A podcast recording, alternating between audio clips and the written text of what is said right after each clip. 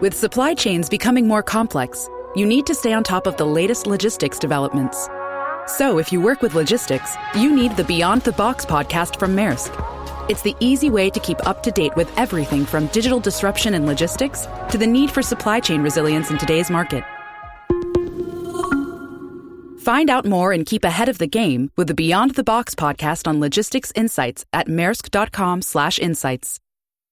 At Evernorth Health Services, we believe costs shouldn't get in the way of life-changing care, and we're doing everything in our power to make it possible.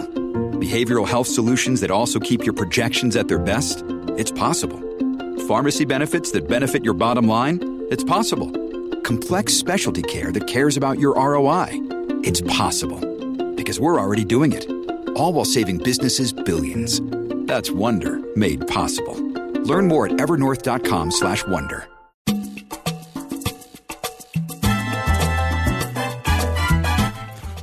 Hello and welcome back to New Books in Latino Studies. I'm David James Gonzalez, the host of the channel, and today I'm speaking with Natale Zappia, author of Traders and Raiders, The Indigenous World of the Colorado Basin, 1540 to 1859, published by the University of North Carolina Press in 2014. Dr. Zappia is an assistant professor of history at Whittier College, where he teaches early American, Native American, borderlands, and environmental history. Professor Zappia's research explores the ways that continental trading networks, food pathways, and ecologies transformed North America over the past three centuries. Dr. Zappia's research has been supported by uh, a number of institutions, including the National Endowment for the Humanities, the Autry National Center, and the Mellon Fellowship at the Huntington Library. Hello, Nat, and welcome to New Books in Latino Studies. Hi, DJ. Thanks for uh, having me. Of course, it's a pleasure. I was wondering if you could start a conversation today by telling us a little bit about yourself. Sure. Uh, so as you, mentioned, I teach at, at, Whittier College, which is in, in Los Angeles, right, right outside Los Angeles. Um, but I'm I'm from uh, from the East Coast, from uh, from New York, where I went to school uh, as an undergraduate at uh, at Cornell University, and at Cornell I, I had a chance to um, to take uh, several courses and, and have as a mentor uh, Professor uh, Robert Venables, who uh, taught in the American Indian uh, Studies program there, mm-hmm. and he was a historian, a public public historian, who uh, worked with the Haudenosaunee, the uh, Iroquois from from upstate New York, and uh, as a histor- as a historian for the tribe, uh, he, he was consulted on um, numerous land uh, land claims cases, uh, particularly amongst the uh, Onondaga Nation, which their reservation is right in between Ithaca, New York, where Cornell is, and Syracuse. And uh, he worked with uh, many of the folks to uh, on different court cases to try to to help the the tribe uh, use use history essentially, use historical record, records and documentation to get back uh, some, some land, or you know, at least get back uh, a recognition from the local and state and federal government. Mm-hmm. Um, for for land restitution.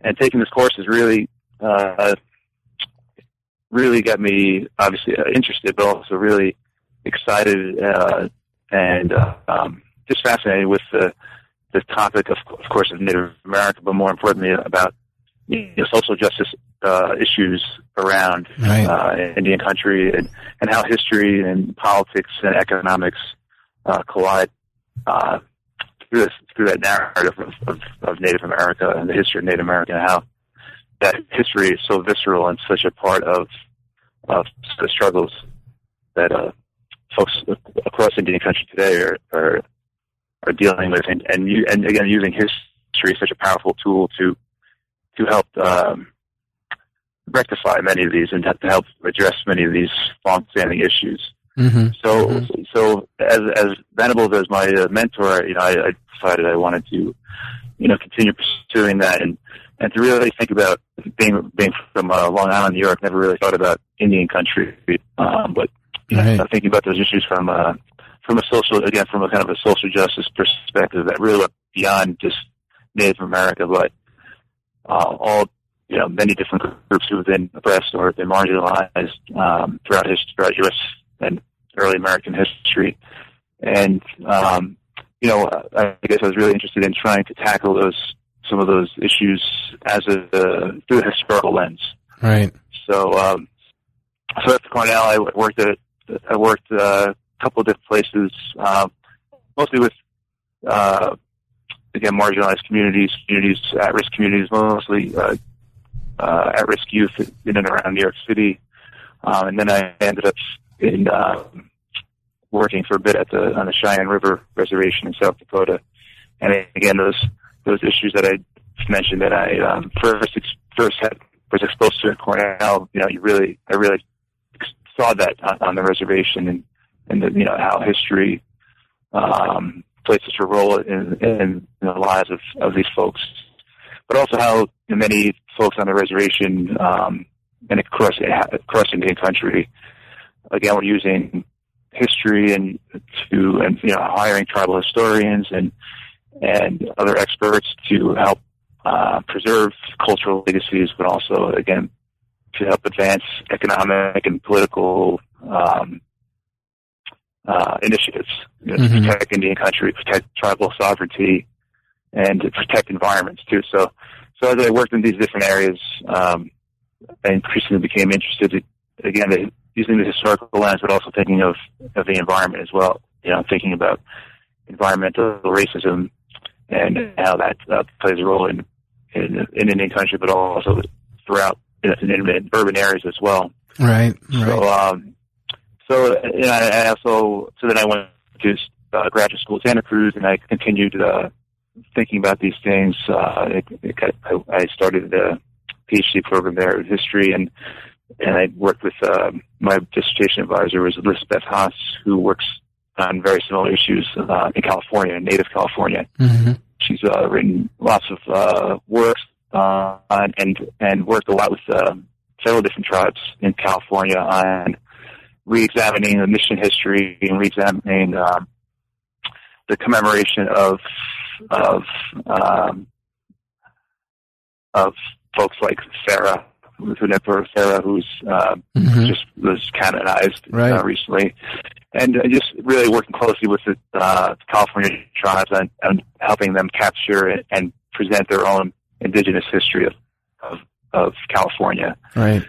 So, so so basically, uh, this book um, is really a reflection of all those experiences. And, I, and for me, history and, and my role as a historian um, ultimately is about connecting the the uh, serving communities who I'm writing about, but also um, getting people to think about just the those really close. That history is is so present. This history is such a part of right. of the political, economic, and cultural infrastructure that we all have, inhabit now. And and for me, Native America is a, is a, one of the most illuminating ways to to to um, to think about to understand that. No, I I agree entirely. yeah. yeah. Well, I appreciate the answer and, so, and the, you know, your connections sure. with, the, you know, history and, you know, social justice issues. I think, um, you know, that's a lot of what kind of drew me to the subject matter as well. Um, you know, I think when we look at, right, how people see the world, you know, whether you want to say sure. the, you know, worldview, perspective, or ide- ideology, all of that's shaped by history so much, right? And how history is told, how it's preserved, presented, etc., how it's interpreted. And, uh, so, so definitely I see exactly where you're coming from yeah. there. What else are you, then you say mm-hmm. Oh, okay, sorry. No, I was going to say, go ahead. Keep going. Oh, it's, it's, it's uh, you know, um, of course, the borderlands are another mm-hmm. that's what fascinates. That's what I'm interested in, in borderlands history because of that.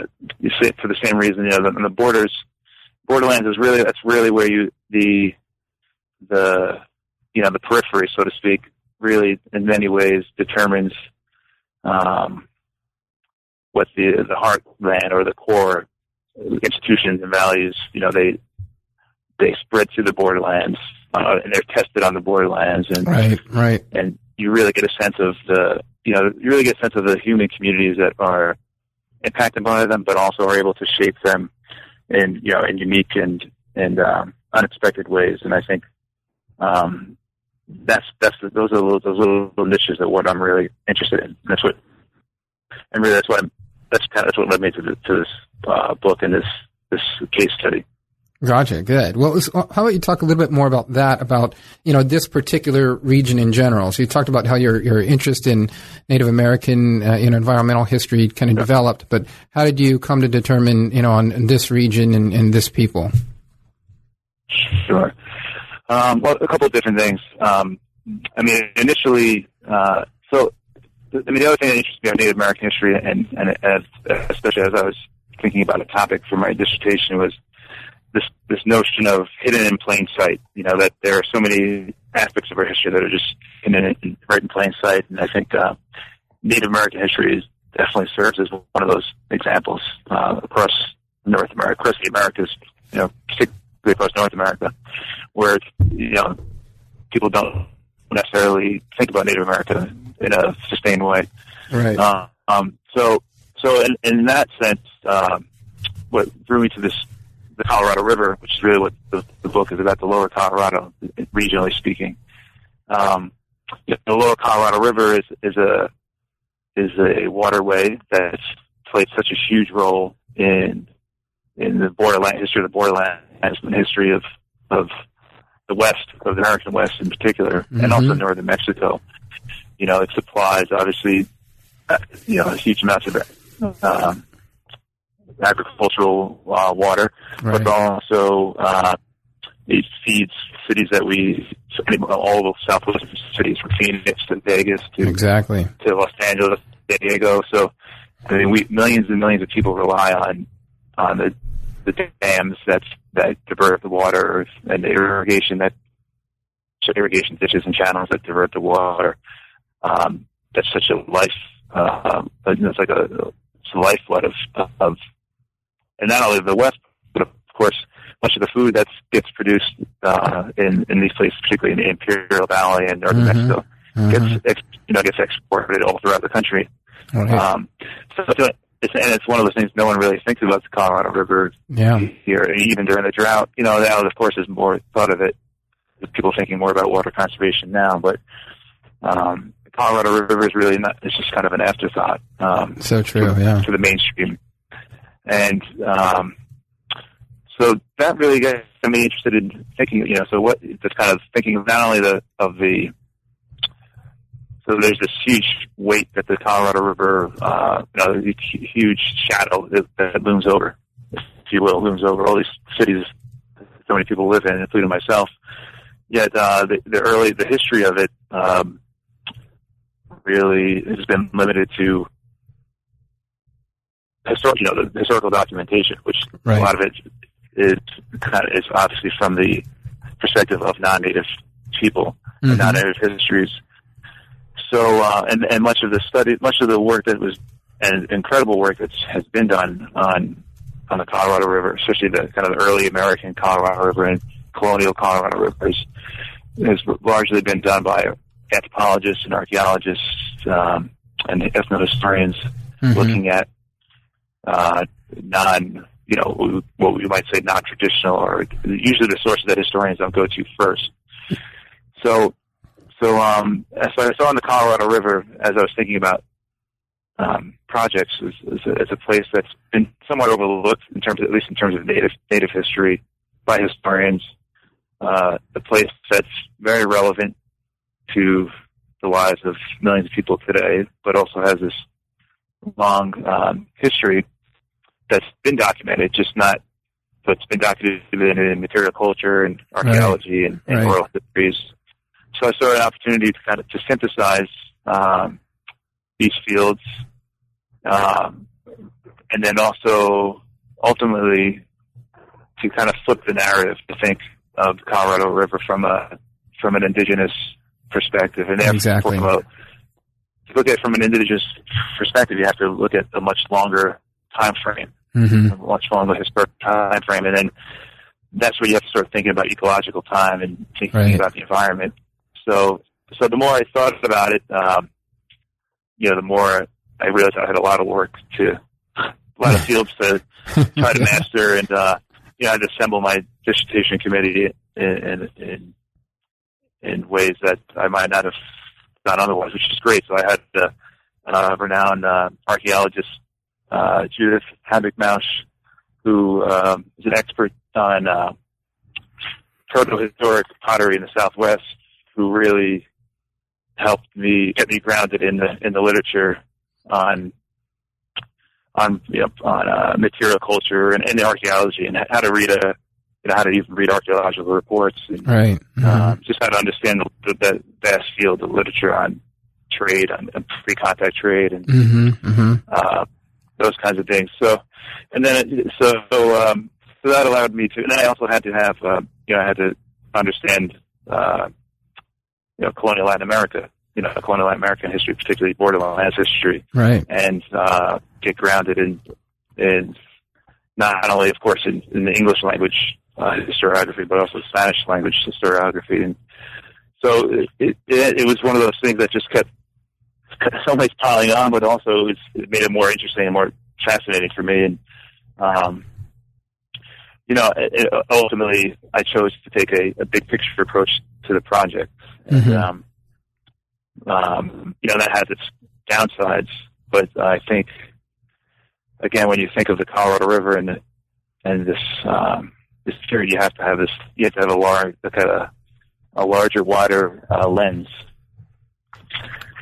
Right. Um, right. And it's you know that you, certainly comes across in, in, in your narrative and um, in how you describe this interior world, you know, the pre-Columbian interior world, and then how the, the book tracks it, right? Tracks the development of, you know, the political economy, the social relations of, you know, both the, the indigenous groups, and then as well as their interactions with others, you know, uh, throughout this yeah. interior, world, interior world that now, uh, right, encompasses essentially, uh, six modern, uh, U.S. states and you know parts of Mexico, including right, Baja California sure, exactly. and uh, the, you know the northern exactly. states of the the main uh, portions. Exactly, and all those indigenous nations you know, recognized mm-hmm. by, I mean, uh, by the U.S. in particular um, that live along Colorado River that have that have unique. Um, uh, water rights, you know, they have water rights that are different than in their relationship with the state and federal government. You know, Indian nations have have treaty, you know, have different treaties that allow them um, different kinds of access or lack of access depending on the situation. Um, mm-hmm, mm-hmm. But you know, that are kind of a government to government relationship that that are that are um, really well. That's what fascinated me. Was again, it's this idea of the present. That you look at the Colorado River, the Lower Colorado, and you could see all these uh, indigenous groups, they uh, are still there. You know, right? I mean, they they weren't they were they were you know that many, and that's the part of the book is about you know the Spanish trying to colonize, and then uh, and then and Mexico, and then the U.S.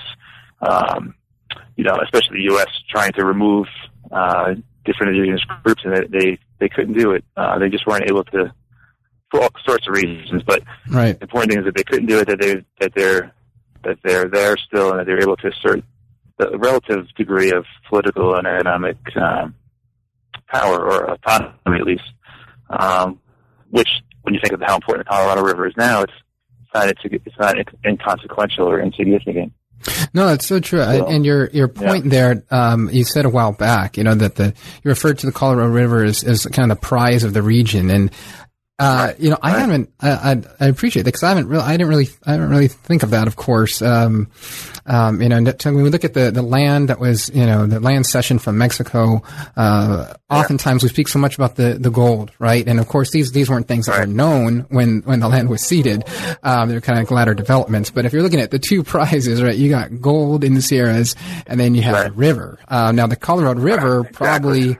Um, functioned or factioned uh, fit more into maybe considerations on that land cession. I'm not really sure because um, sure. the, the, gold itself was really you know not known at the time. But uh, no, right, I think that right. that's a great perspective, and it and um, you know I think it's one of the yep. the, per, the, lenses that I appreciate that environmental history and ecological history yeah. provides. Right, it yeah. helps us to show because you can see as you track over the what is it we're covering in this book. Um, what a uh, little over 300 years, but you know, fast forward sure. 500 years, how vital the region sure, still sure. is because of the you know the river. Yeah, great, yeah. great point. Yeah, I think. I mean, I think. Uh, thanks. Yeah, I think that what makes it also interesting, I think, is you mentioned, you know, of course, goal, you know, the conquistador, you know, the, the conquistador mindset, right, which is mm-hmm. obviously simplistic uh, phrase, right? But Right, there is right. there was you know early colonization in Latin America. You know there there was there was that element, right? And I think um, what makes for me the Colorado River interesting is 1540. I mean that's right at the beginning. That's that's early. You know that's just this is um, you know this is a, you know, early period of colonization Mhm. for for Spain, and and the fact that this, the Colorado River was recognized as a strategic Right. choke point, a strategic place um, that you know, and a lot of it, obviously, like you said, the rivers are always seen that with the rivers that connect to oceans. Um, but you know, what what made it important is that the the, the, uh, the, the earliest explorers, uh, Spanish explorers, you know, saw the vibrant trade. The, they saw the markets, the indigenous markets, and they recognized that there was a there there. You know, there was something that they could tap into. Um, and that's what makes it important. It was always it always was strategic um, in one way or the other. So Right. it's not that it was. It's not that. I mean, part of my argument is it's not that this place was just uh, discovered by you know Europeans or non-native people late in Mhm. the game because it's so far west, and you know that's why the native people were, were able to withstand some of the onslaught of colonialism, or that's why they're still here because it happened later. They, were- you know, this is one of the earliest, you know, in the 16th century, so this is, this is really early on, and and usually that early encounter equates to um, demographic declines, um, Mhm. cultural, you know, cultural um, clashes, etc.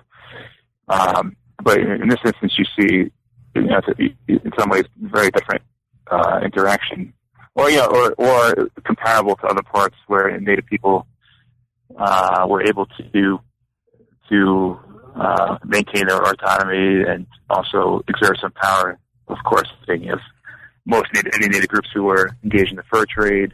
Uh, Mhm. you know, again, the Haudenosaunee, the Iroquois, or the Comanches later on. You know, the Cherokees. There, there are certain native groups that were that were able to really um, that knew how to work this work uh, these different colonial powers against each other. Right. Right. And you know, in some ways, there there's that comparison. There's that you know a comparison that that I draw.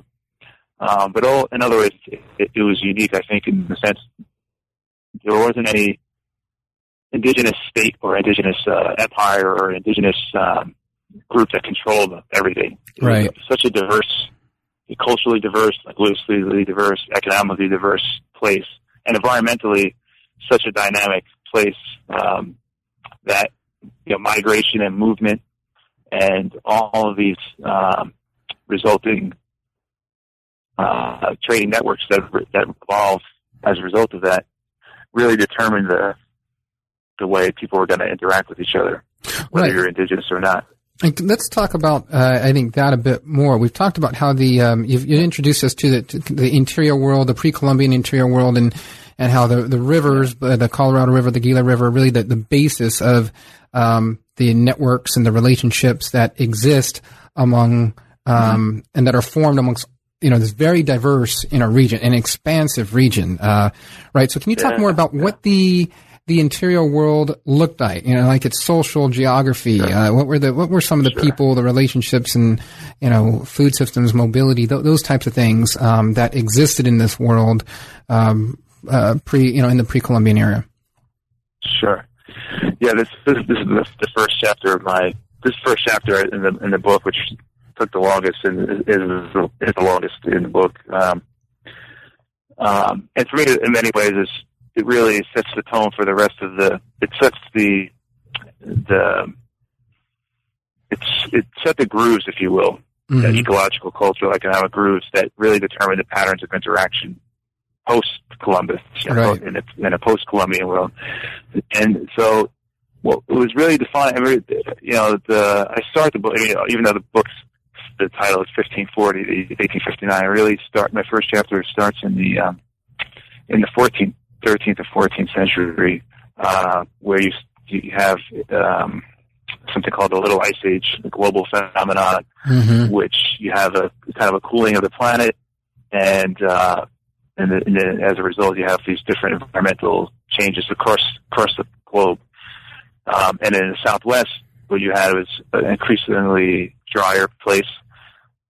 you had the shrinking of, of lakes and diversion of rivers, and you so therefore you have the movement of people uh, dispersed uh, across a wider territory. Where you know, so groups that had lived around what is now the Salton Sea, Mm-hmm. um, some of these indigenous groups now are, you know, li- living farther and farther apart due to environmental changes, and as a result of some environmental changes, also engaging in um, different forms of production and trade. So what what what the world was like, this this interior world was like, uh, was dynamic. It was still again migrations, people, multiple communities moving um, in different directions. Um, you have the the uh, reliance, great reliance on kind of niche prod products, depending on the environment. So you have a, a huge amount of literally millions of shell beads, which are produced on the the Channel Islands Right. um, and used as a form of currency. And you know, and one of the things I do in the book, I I try to and just a sliver really uh, document some of the some of the, the larger uh, um, archaeological sites that you know find tens of thousands of beads at some of these whether grave sites or just uh, villages right that are being excavated pre-contact pre-Columbian uh, indigenous villages, and you see the how you see these beads. Uh, you see them in California, of course. You see them up and down the coast. You see them Mhm. as far east as, as Texas, wow. well into Baja and Sonora and Sinaloa. So you see, you know, you see these beads that come from the Channel Islands being traded uh, across these distances and in large numbers. So that that And how you know, did they probably, that- did they probably serve like a, a, a as a currency? Um, you know, what was the uh, what was the, the, the desire you know for these beads? You know, as, as you know, in, in this Sure. vast expanse that you're you're explaining here. Yeah, yeah. I mean, this is the this is one of the questions that that archaeologists are you know they're still um, looking at, it, and increasingly you know dependent on the the short answer is dependent on the, the indigenous group. So Right, you can see the Chumash, for instance, who and the and the Tongva, but particularly the Chumash, who uh, were the real were the producers of these. You know, this was their territory. This is their this is they controlled that the production of these beads. And you know, and when I when I say shell beads, it, and I point that out in the book, is, is we're talking about really, really we're talking about precision. We're talking about Right. mechanized. Mhm. You know, they're all handmade, obviously, but you know, mechanized They're labor. drilled. They're drilled, right? Yeah, drilled. They drilled. Um, you know, and when you go on the on the, the shoreline of the of the Channel Islands, you can just see the you know the remnants and the kind of the of just millions of drills, micro beads and micro drill uh, beads, and all kinds of um, you know all kinds of uh, products related to to the production of that. So you know, over a sustained period of time, people who are doing that, you know, and one one uh, bead would take you know takes several hours to to make, and and Wow. beads are you know are a couple of millimeters, yeah, um, tiny. a couple of millimeters, so small. They're, they're precise, they're and they're very uniform.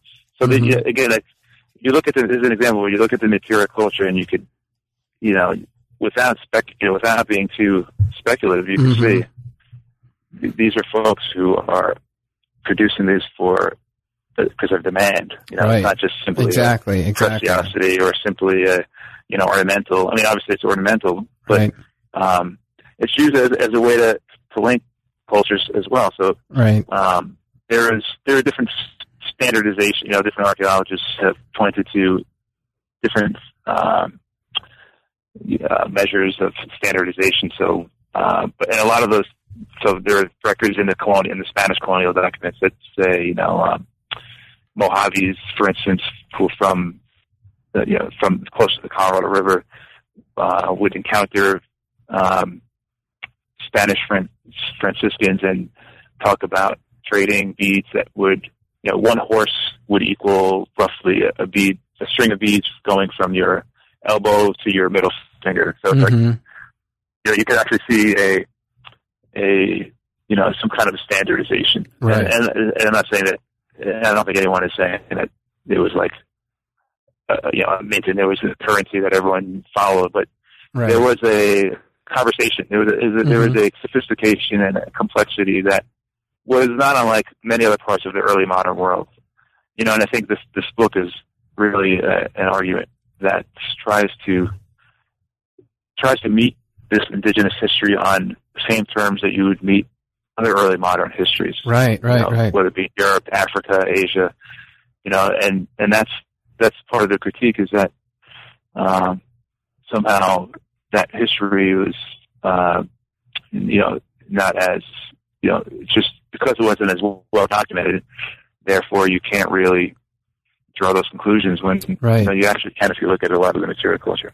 No, so, it's so so beads true, are one example, but right beads. You mentioned right Yeah, textiles, grasses, pottery. I mean, and you mentioned these things are Right, mass-produced commodities within Exactly. this I mean- interior world, right? yeah, I mean the baskets are a great example because it's such a baskets are to me are the most fascinating because God is there's a there is a today there's a Native California Basket Weavers Association. I mean that's is, is an incredible um, you know incredibly vibrant uh, art form that's alive and well across Native Mhm. California. Mm-hmm. and and the baskets, you know, it's just, then I, I document some of this, and a lot of and a lot of the stuff again, it's uh, in the book. I draw on archaeologists and and ecologists and and folks who are looking at folks who are working with the tribes and folks who are uh, again looking at the material culture. So none of it, uh, you know, a lot of this stuff is admittedly, you know, this, I'm just pointing it out, you know, kind of just bringing it into the historical record in a way. Right, right, exactly. And uh, but the baskets are fascinating because you have, again, it's such a such a they're so versatile. I mean, there are Mhm. dozens of different types of baskets, and I, I have a couple. I have a, have a table in the book that just highlights a few of them.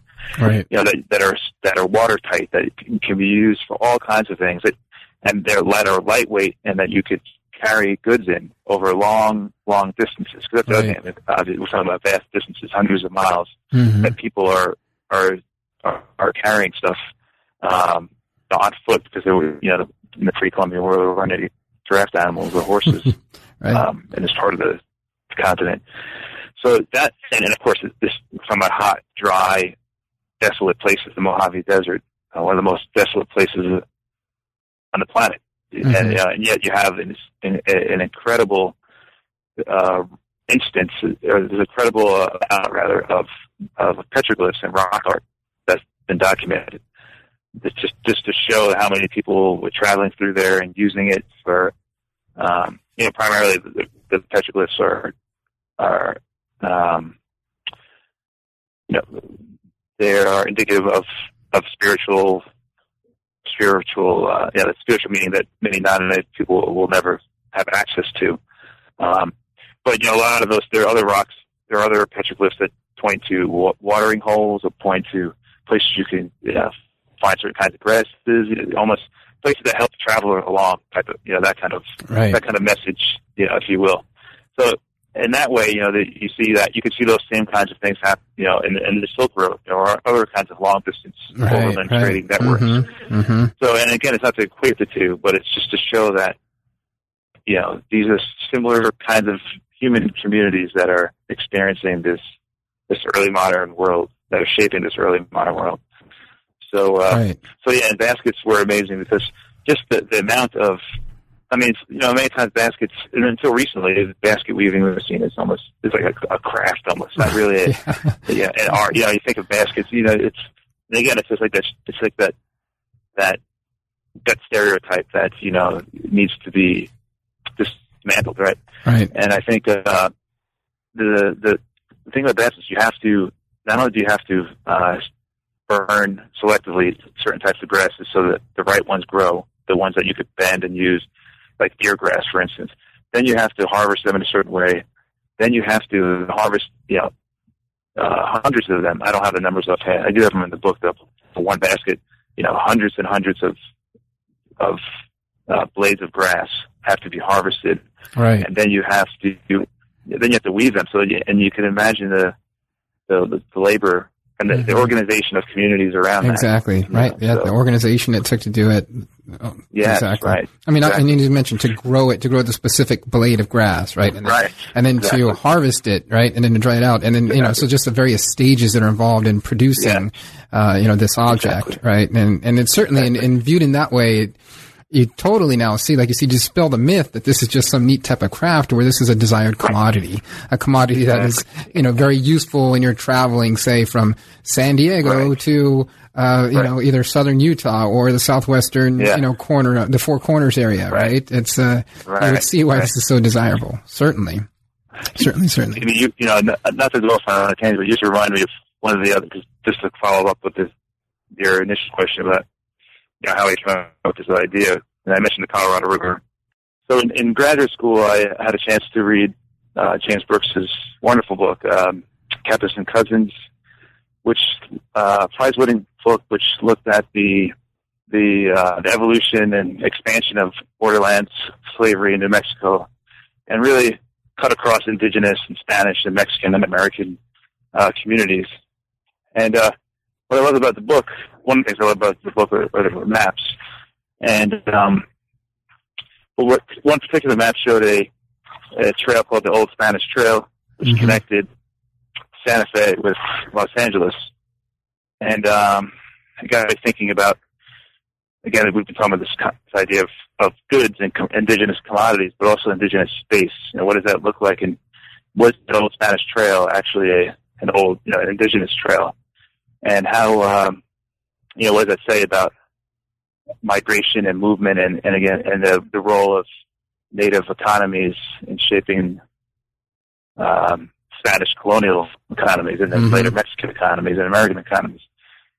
So uh, I started doing a little more digging in, into that old Spanish trail and um, what I found actually was really fascinating. One of the things I found is that there's this uh, following the um, old Spanish Trail Association, which commemorates the you know the beginning of this trail, just like other groups commemorate the Lewis and Clark Trail or the right. old Santa mm-hmm. Fe Trail. So there's that, that kind of uh, culture of commemoration, and uh, in fact, it was just recently George Bush, George W. Bush, uh, made signed an act called the Old Spanish Trail Preservation Act or something like that. And basically, the idea was to make it a national historic trail, and then it gets some you know, protection and it gets certain types of funding and um, it allows people to to keep the trail alive and keep, right. keep the memory of the trail alive. So I so and I, that, that cuts and the reason I bring that up is just to you know again it, it hammers in that idea of of uh,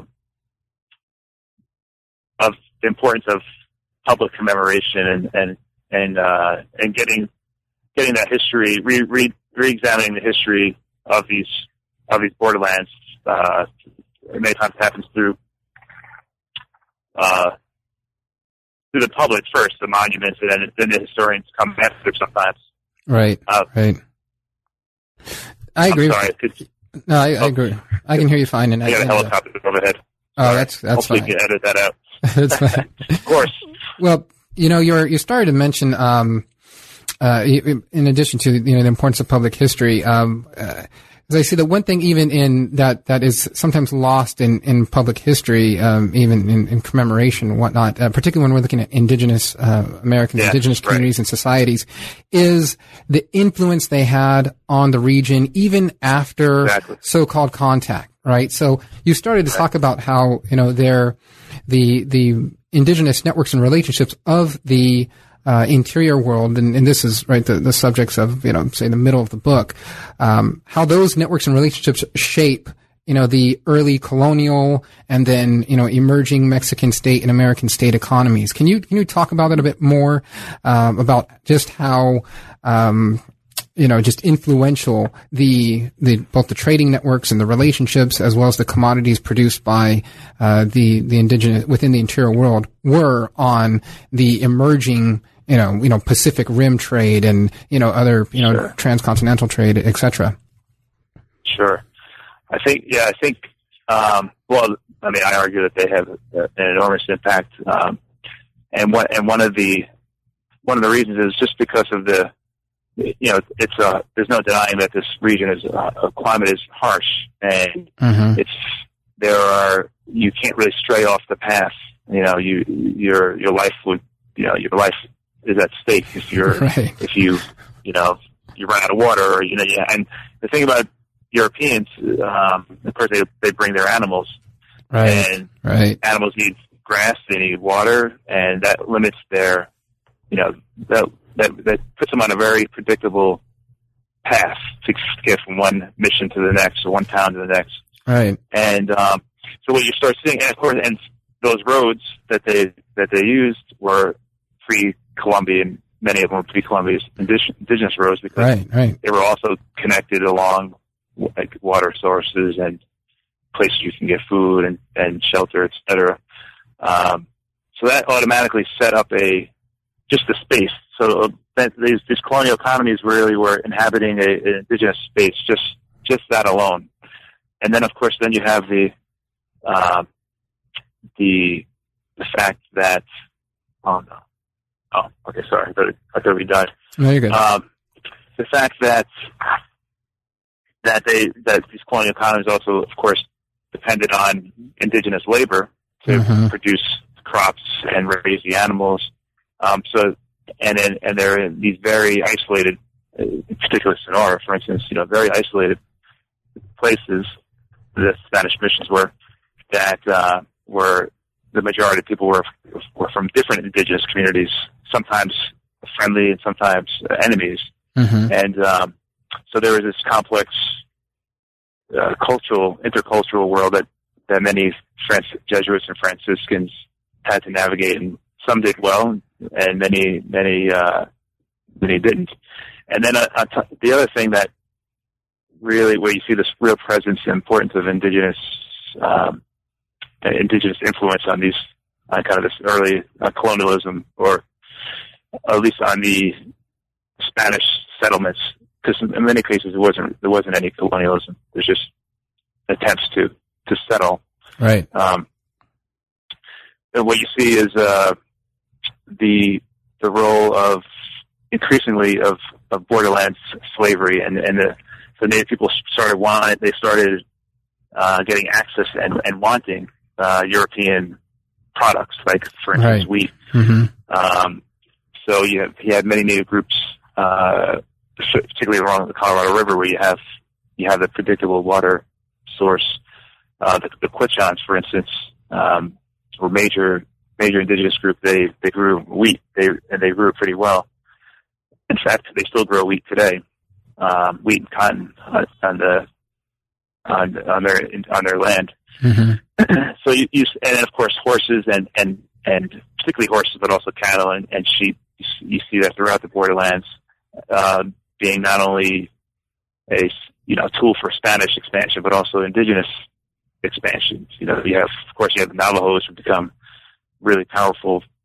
Uh, they have really powerful pastoral economies, sheep sheep herders, and and we and, and other borderlands, and and also the borderlands I talk about uh, horse. You have a kind of a captive rating of both native and non-native, uh, particularly you know primarily women and children from these from these towns, hmm um, and rated on horseback. So you have a you have an expansion of of this kind of horse for for people, you know, the trade, but also uh, the horses enable that the expansion of that. So these European tools are being adopted by native people and shaping because of that borderlands expansion of these, indigenous borderlands through this uh, captivity network.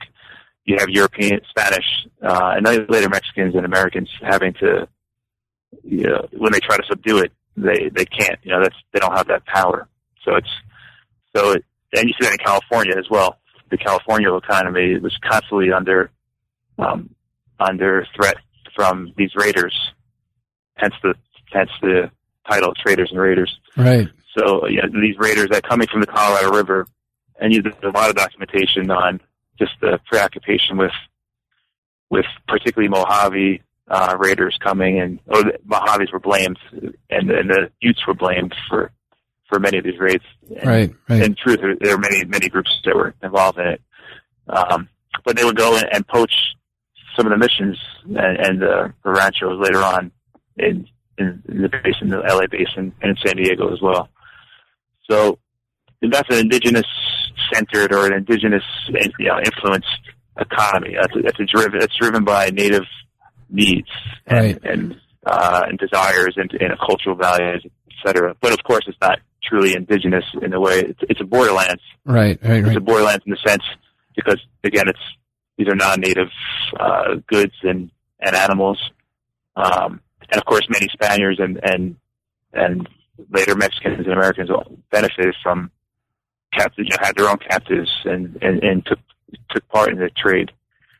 So Right, and where, where you really Uh, see the Borderlands framework, I think, working uh, very well. is- I mean, you know, you focus particularly on on these these two very important tools, right? Trading and and rating, and so Yeah. part of the you know that rating was you know for the purpose of um, obtaining captives, and you you discuss in the earlier part of the book how captivity, you know, of course, was a pre-Columbian, a feature of pre-Columbian society, and it, it worked Yeah. more, but more along the forms of diplomacy. Yet it Yeah. transitions to a commodity um, as you know the borderlands economy develops. Right? Can you talk a bit Yeah. more about that transition, about how central?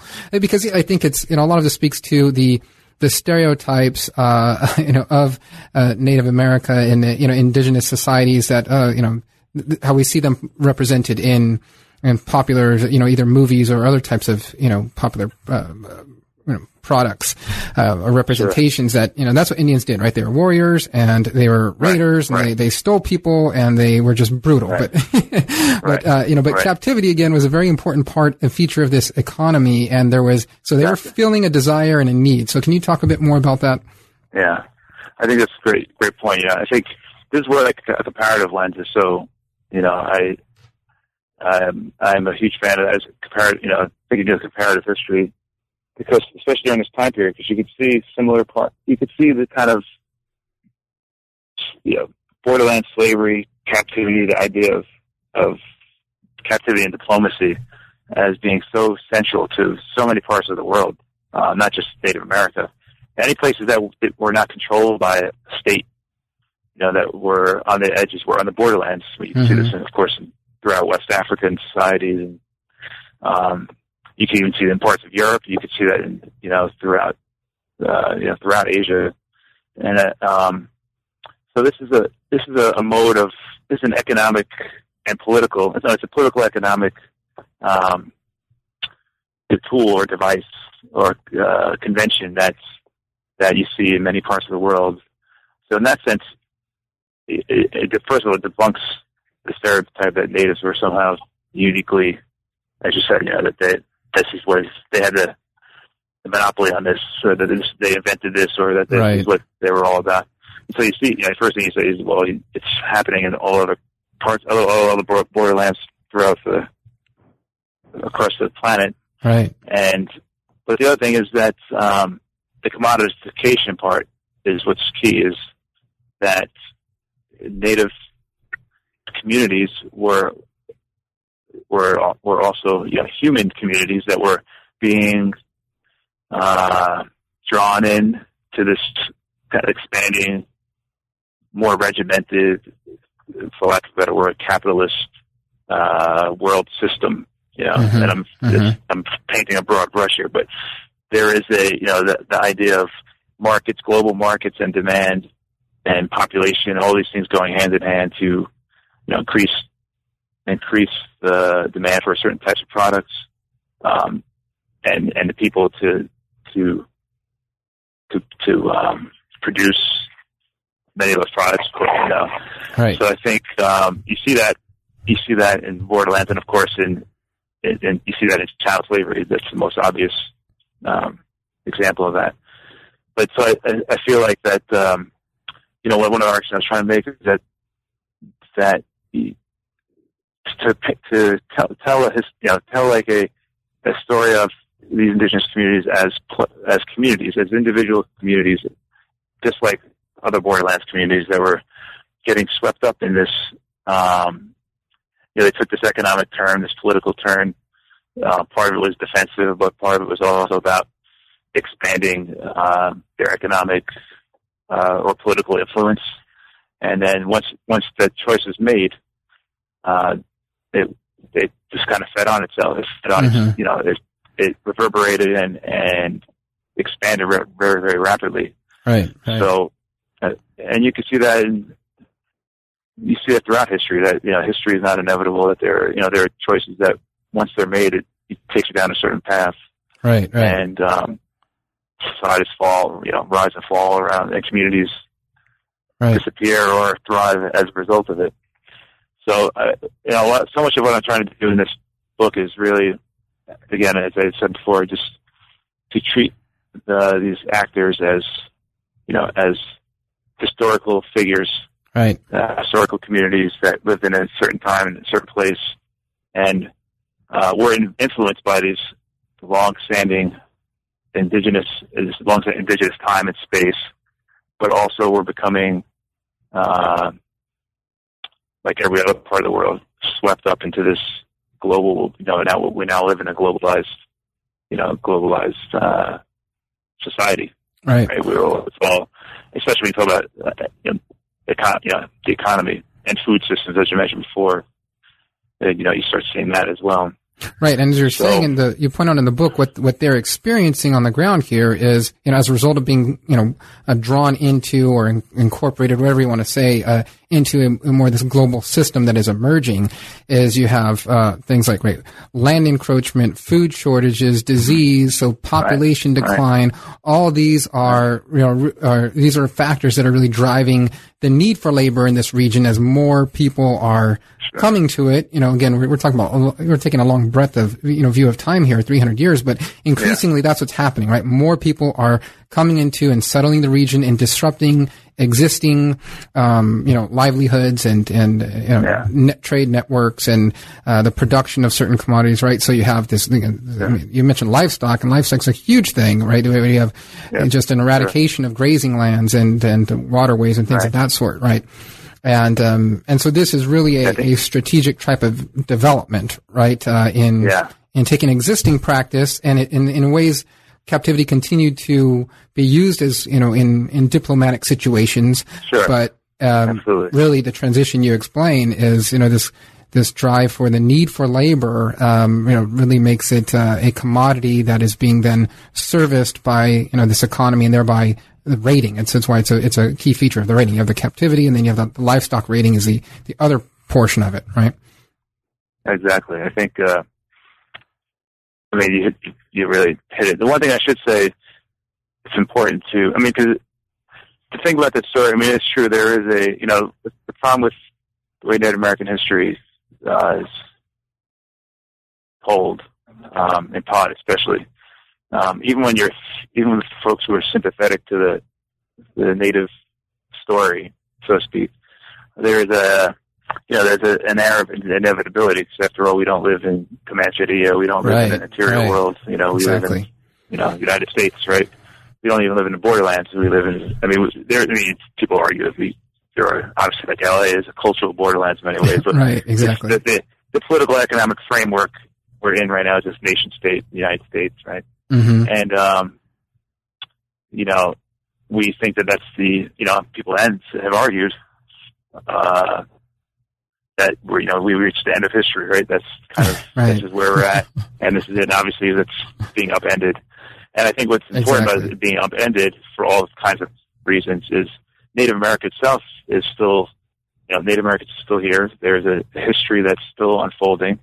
Um, uh, it's uneven in terms of, you know, where where you are in Indian country in terms of yeah, how well Native people are experiencing some economic revival or cultural revival, but it's happening across Indian country, and that's a new, that's a completely different story. You know, so it's a completely Right. different, um, and that is a, you know, that is so profound. I mean, we're gonna look. I mean, who knows how what people will, will say in a hundred or two hundred years, but it's a profound. Um, you know, it, it forces us to the historians to kind of try to try to shy away from, or at least try to be careful around that idea of yes, natives they fought, you know, they they were able to hold off, you know, forces of modernity, and then but then they succumb to you know, they succumb to it. Right. And I think what I like about my story is yes, there is that aspect. Um, again, just you just look at the, the political reality, economic reality, but and demographic reality, all the- right? Yeah. demographic reality as well. But the the fact that you can't discount the fact that these indigenous groups who have been here, been here in the Colorado River region, um, you know, for 500 years more or more, Right. um, because many of them didn't, many of them didn't show up there until these, these droughts and the Right. fertilization. So it wasn't that they were there Right, forever. You know, Mhm. that's the other thing. That's that's inaccurate to say that as well. Right. Um, but so they were there. They've been here, and they're still there because they were able to hold off, and they were able to accomplish an extraordinary feat, which is to not get removed from, not not be removed, and also uh, to survive, and also to to survive and hold on to an incredibly vitally strategic part of the you know of the U.S. economy, right? Of you know Right. think of the Colorado River. That's that is a you know that's a something that should be you know, and I'm not trying to to exaggerate that, but Right, there- right. there's something that's really important about that. That's you know, it, it just makes you. It just it, it makes you hold the the history. It, you know, it tries to help you shy away from the, the inevitability. So, Yes. Yes. Yes. You know, and, and what I that's- love yeah. about okay, one of the one of the points about that, just uh, um, one of the this uh, for a specific example in, in the book, I talk about the the Quechan revolt, Mhm. which occurred in uh, 1780s in, in the Colorado River, and this is an example of the Spanish, uh, you know, using that their their colonial model, which was you know the, with the missions, the Franciscan in particular missionaries, uh, to establish the towns, kind of the anchors for expansion, um, and they were invited. Uh, so uh, Garces, who was the, the Franciscan uh, priest who um, established two missions Mhm. on the Colorado River in the Quechan territory.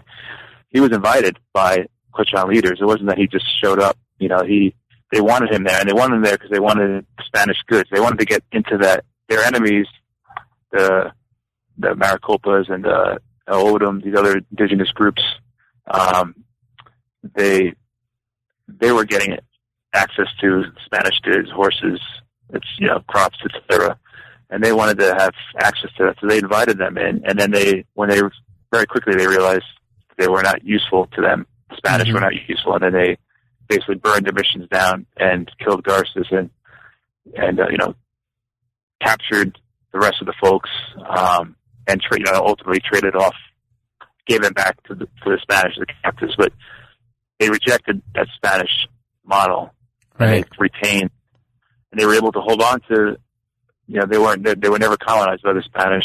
Uh, they were never colonized by, by Mexico. And it wasn't until the 1850s, um, that they, and they still, they're still here today. You know, they're still Right. right where they were when the Spanish came. So that's an important story. You know, it's an important story to, to tell, I think. No, I agree, and I appreciate you making that point because that's that's typically how I what I think of. Uh, you know, when I'm reading you know works like yours in borderland studies, and it's the the, the trouble with how to right bookend the study. Right, that does not fall right, into exactly. the inevitable decline. Yeah. Uh, the population is lost; it's gone. That type of, Right. um, you know, uh, typical inevitable turn that, that a lot Yeah. of the the the, the the more the traditional narratives that take, although academic scholarship pushes back against that. And so I appreciate you how you're bringing up that. Yes, that is a key point to bring out. There's there's certainly been a, a change in how these people have had to live their lives. Of course, that was nothing new. They were these people were fluid. Their societies were fluid. They were evolving. They were adaptive. But the point that yes, you know, they are still there. Um, and Right. I mean that even brings up a whole other question that there is now then so much more scholarship, right, that needs to be done on these people, you know, to now bridge, uh, and I'm sure that's being done in, in various ways, but that then bridges, you know, the, the mid 19th century, a lot of these studies have kind of end in the mid 19th century. Yeah.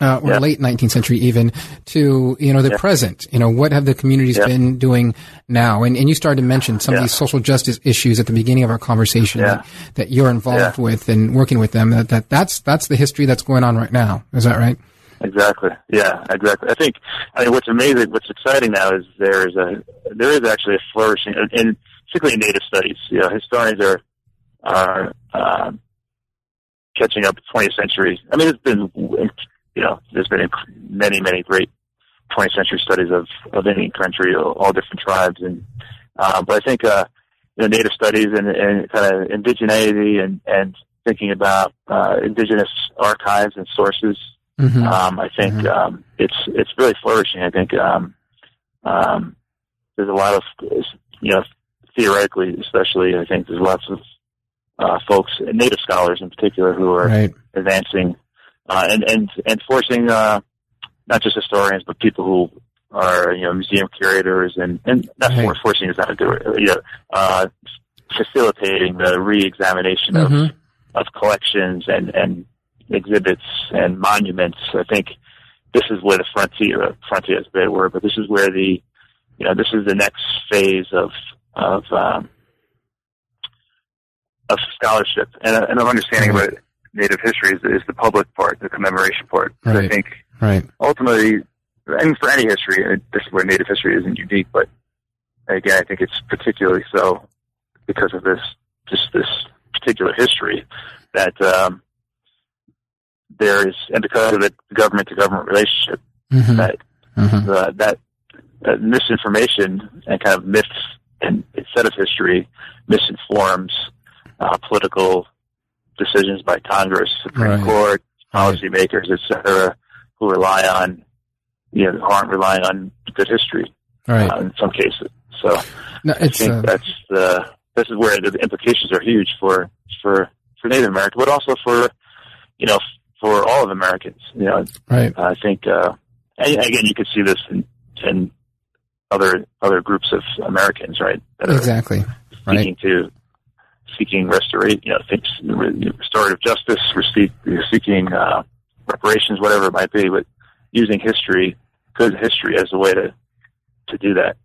I, I I agree fully. It's um I think Yeah. I view it more as uh, to some extent I I'm trying to figure out how to word this too. I I'm I, I cringe at times when uh, just when I think of how things uh, you know subfields say like you know Native American history or, or my field Latino studies Chicano studies whatnot. Uh, how these things are kind of compartmentalized and at Yeah, times right. viewed outside of you know U.S. history uh, or their field. You know, it's so for for example, to Right. explain what you do, Exactly. someone's like, Exactly. "Oh, you're a Native American historian. You're Right. You're not Right. necessarily an American historian, right?" And Right. and my kind of view is well.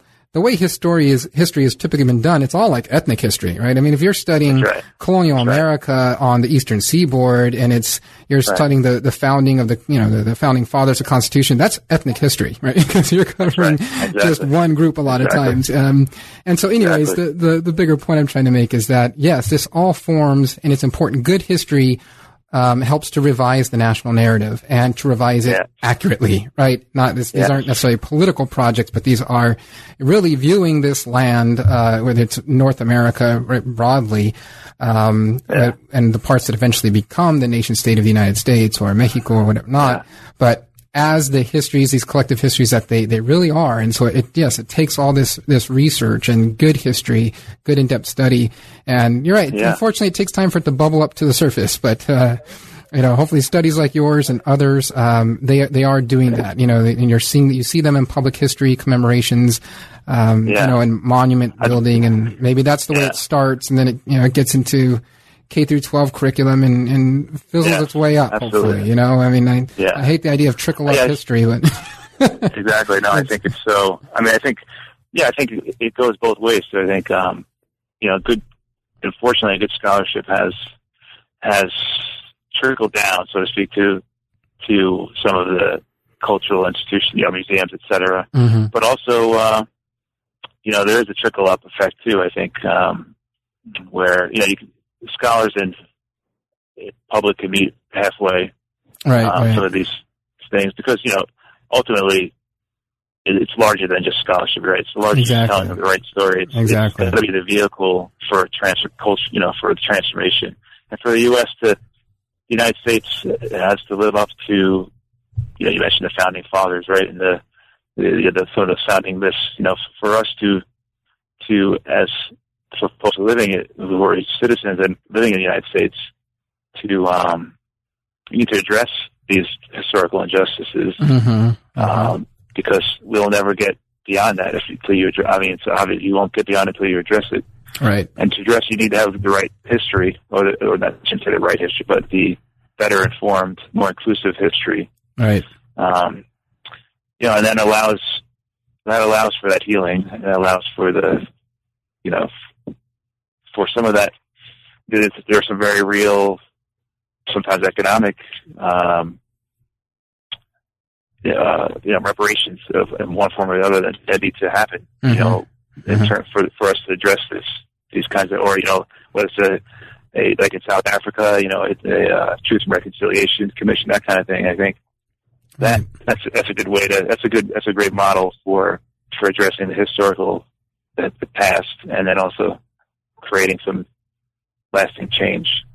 Right. Like, you know, that's there's uh, you know, there's the great. Mo- I mean, Germany is a great example of you know of a society that's uh, not perfectly, but has you know faced up to the history. But you know, whenever you walk around, I've never been to Berlin, but many people have who've talked about this. Say, you know, you go around Berlin, you can't go more than 100 feet without seeing some type of monument to Hmm. You know the Nazi genocide. You know, Right. and um, Mhm. there is a you know there's a, a way that the culture has um, has tried to address again not perfectly, but address in ways that the U.S. has not addressed. Right. know, Right. Obviously, Native America, Mm. slavery, uh, immigration, you know, the immigration issues, et cetera, and it kind of just trickles it trickles up the policies in that way as well. And that- and that there's a way in to- your face. Yeah, and that, and that there's a way to do that effectively that that you know gets past um, you know the the hesitance that comes with oh you know that the this history promotes guilt Right. Like this historical Exactly, guilt as if. I'm I'm somehow Right. responsible for what Yes. happened 300 years Right. ago. But that's that's a lot of the pushback that we get from Yes, right, this history. And well, what do you mean? Why should we? Why do we need to address this issue now? right. shouldn't we just leave it under the rug? Uh, do you just want to make me feel guilty, or you know, and and, and that type of perspective, you know, I think is um, as this this is kind of one of those books that shows right as as people have intermixed over you know 300 500 1000 years or so like i think we can get beyond the whole guilt part of it right Right, it's you know, part of the history and getting the historical record correct and and more um, uh, more accurate, if you will, is about Right. moving beyond all of that, right? You said, and, and really viewing each other as right. much more broadly as uh, reconciliation. Right. I think reconciliation is a good. Word. That's a great is word. You're right. It's a good word because it's it's more than just you know peace and harmony. It's not about oh yeah, but it's not guilt. You're right. Guilt is a it's an it's a it's a debilitating. Doesn't do anything. no, no, yeah, uh, yeah. I mean, obviously, polarizing. And, and- uh, obviously, you guilt like in a court of law. You know, we have a adversarial court. That's how our court system, our Mhm. legal system, is, is framed. That makes sense. Um, so there is that, but beyond that, you know, I think the uh, guilt is it just it allows you to turn your head because you don't want Mhm. to feel guilty. right. Reconciliation, right? Like you said, is is Great is point. a good Great word to, you know, um, transcends it. It Mm-hmm. transcends it. I agree. Yeah. Agree. Well, So. thanks so much uh, for. Uh, man, this was just a great conversation. I really appreciate it. Thank Uh, you. No, I appreciate it. I'm honored to uh, talk. And before we uh, wrapped up entirely, I just want to give you a moment. You know, I know this project has, has been done for a little while, and I, I know you have new things on the horizon. Just, you don't mind, just take a minute or two and, and talk about uh, what are you, what is it you're working on now? Sure. Well, I was thinking about retiring after I have this interview. I think I'll be able to sell as many books as ever wanted. Thanks to you. uh, no, seriously, I, uh, well, it's two things. One, I'm working on a book right now called, uh, Food Frontiers, Mm-hmm. uh, Borderland Ecologies in Indigenous and Euro America.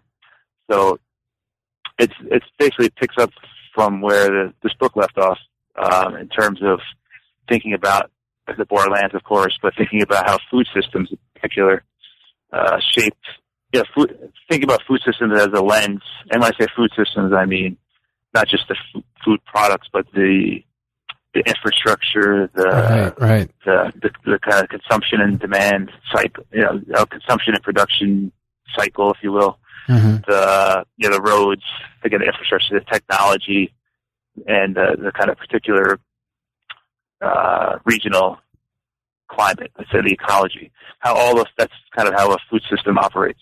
You know, Right. So every city or every region has a food system, and now of course we're part of a global food system as well. So, Mhm, mhm. so I'm interested in looking at the evolution of that and thinking about the North, thinking about North America in particular, uh, colonial or early American, uh, pre-industrial, if you will, in North America through that lens, the food system lens. And what you see is, um, you see a flipping of some narratives again. You see how indigenous producers uh, and borderlands communities are able to dictate certain political economic relationships. You see um, different dire- direction of food products and, and technology going in certain directions that um, kind of counter some of the, the narrative of east to west, you know, that, that, U.S. narrative. So it allows you to access, and then of course it speaks to today, you know, food and food systems and, and the environment are such a, you know, uh, it's such a timely, obviously it's always timely, but we're, it's on the minds of everyone. We're thinking about water and thinking about how our consumption patterns are shaping the ecology of the planet and how it's, we need to rethink that. So, so in ways it's kind of how I, I have an eye on a, on a, on some of the contemporary policy issues, but Mhm, mhm, using mhm. that using that again a historical lens to think about that because there's been tons of stuff written about modern food systems you know kind of the post-war post-war to industrial so it's kind of looking at really thinking about well what did what did the world what did North America and the world look like um, before that you know was were there similar patterns of Mhm. exchange and what does that tell us about what does it tell us about those patterns